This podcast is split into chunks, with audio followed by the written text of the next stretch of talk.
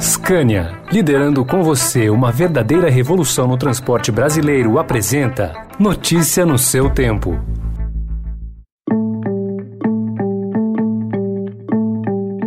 Olá, seja bem-vindo, seja bem-vinda. Começa agora mais uma edição do Notícia no seu Tempo. Esse podcast é produzido pela equipe de jornalismo do Estadão para você ouvir em poucos minutos as principais informações do jornal. Entre os destaques de hoje, Paulo Guedes fala em licença para gastar 30 bilhões de reais fora do teto de gastos. A despesa extra bancará o Auxílio Brasil de 400 reais em ano eleitoral. E mais, CPI indicia Bolsonaro por crime contra a humanidade e a injeção de alívio com 50% dos brasileiros vacinados. Esses são alguns dos assuntos que você confere nesta quinta-feira, 21 de outubro de 2021. Estadão apresenta Notícia no seu tempo.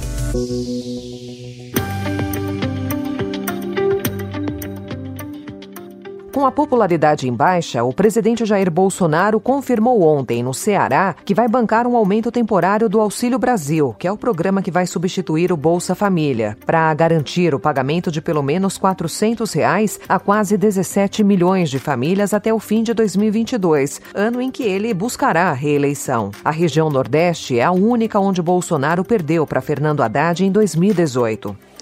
Ontem nós decidimos como está chegando ao fim o auxílio emergencial, dar uma majoração para o antigo programa Bolsa Família, agora chamado Auxílio Brasil, de 400 reais. Para chegar a esse valor, o ministro da Economia admitiu a necessidade de uma licença para gastar 30 bilhões de reais fora do teto de gastos. Foi a primeira vez que Paulo Guedes reconheceu publicamente que precisará driblar a regra. Seria uma antecipação da revisão do teto de gastos que está para 2026, ou se ao contrário, mantém, mas por outro lado, pede um waiver, pede uma licença para gastar essa camada temporária de proteção. No primeiro acerto, o governo pretendia manter os valores atuais do Bolsa Família e fazer toda a ampliação de forma temporária, o que deu palco para críticas de que o Palácio do Planalto mirava apenas a reeleição. Então o governo mudou de estratégia e agora vai conceder um reajuste linear de 20% para os atuais beneficiários do Bolsa Família já a partir do mês de novembro. Essa parcela será permanente, ou seja, as famílias beneficiadas pelo programa manterão o ganho mesmo a partir de 2023 quando terá terminado o atual mandato de Bolsonaro. Já o benefício temporário será o complemento para atingir os 400 reais. Esse anúncio foi feito pelo ministro da Cidadania, João Roma, em pronunciamento no Palácio do Planalto. O presidente Bolsonaro nos demandou que a todos aqueles que fazem parte da pobreza, extrema pobreza, que estão no programa social, através do cadastro único, através do SUAS, que é o Sistema Único de Assistência Social, que funciona de forma federativa e tripartite em todo o Brasil, que nenhuma dessas famílias beneficiárias receba menos de 400 reais. O novo arranjo de benefícios do Auxílio Brasil deve ter um custo extra de 51 bilhões de reais em 2022, segundo apurou o Estadão.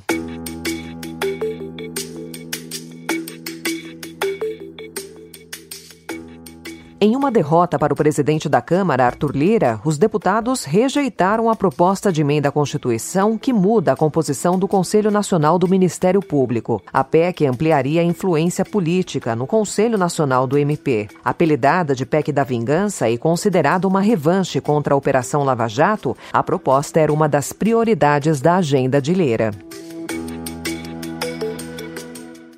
Retiramos o crime de genocídio contra indígenas é? e, em seu lugar, é, a comissão é, decidiu que nós indiciaríamos o senhor presidente da República por mais um crime contra a humanidade, desta vez contra indígenas. E o relatório final da CPI da Covid pediu o indiciamento do presidente Jair Bolsonaro por crime contra a humanidade na condução da pandemia do novo coronavírus. O senador Renan Calheiros, que é relator da CPI, apontou Bolsonaro como principal responsável pelos erros do governo na crise. Em seu parecer, Renan propôs a punição do presidente por nove condutas criminosas. O presidente Jair Bolsonaro criticou ontem o trabalho feito pela comissão nos últimos seis meses.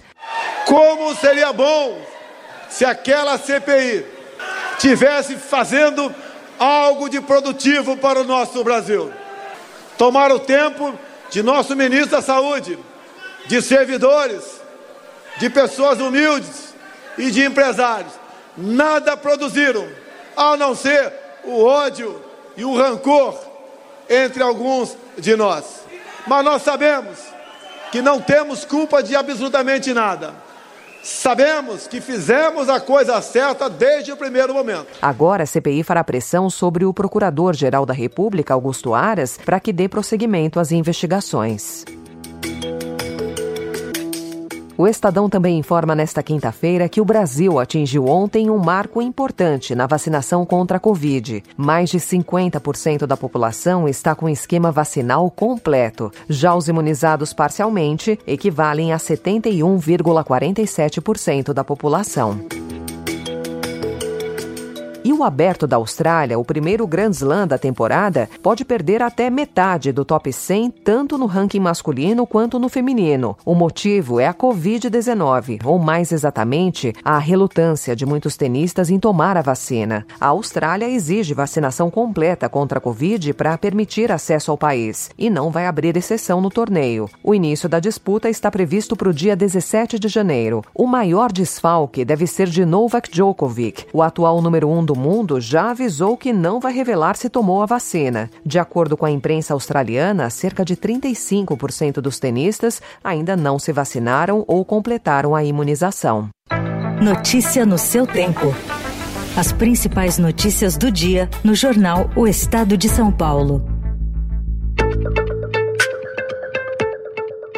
As autoridades dos Estados Unidos detiveram mais de 1 milhão e 700 mil migrantes ao longo da fronteira com o México durante o ano fiscal de 2021, que terminou em setembro. As prisões feitas pela patrulha de fronteira atingiram os níveis mais altos já registrados, segundo dados ainda não publicados pela Alfândega e Proteção de Fronteira dos Estados Unidos. A fiscalização se tornou uma grande responsabilidade política para Biden e a forma como o presidente lidou com a imigração continua sendo a sua sua pior avaliação em pesquisas de opinião. Ele prometeu na campanha eleitoral tornar os Estados Unidos mais receptivos aos imigrantes.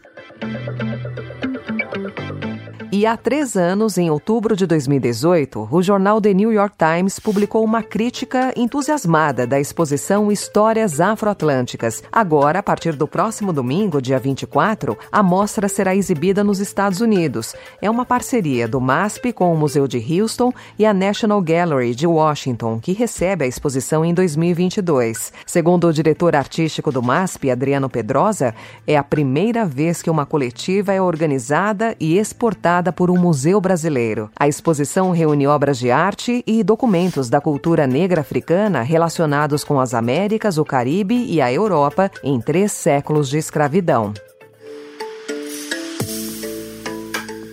Essa foi mais uma edição do Notícia no seu Tempo, com apresentação e roteiro de Alessandra Romano, produção e finalização de Felipe Caldo. O editor de núcleo de áudio é Emanuel Bonfim. Obrigada pela sua companhia até aqui e até amanhã.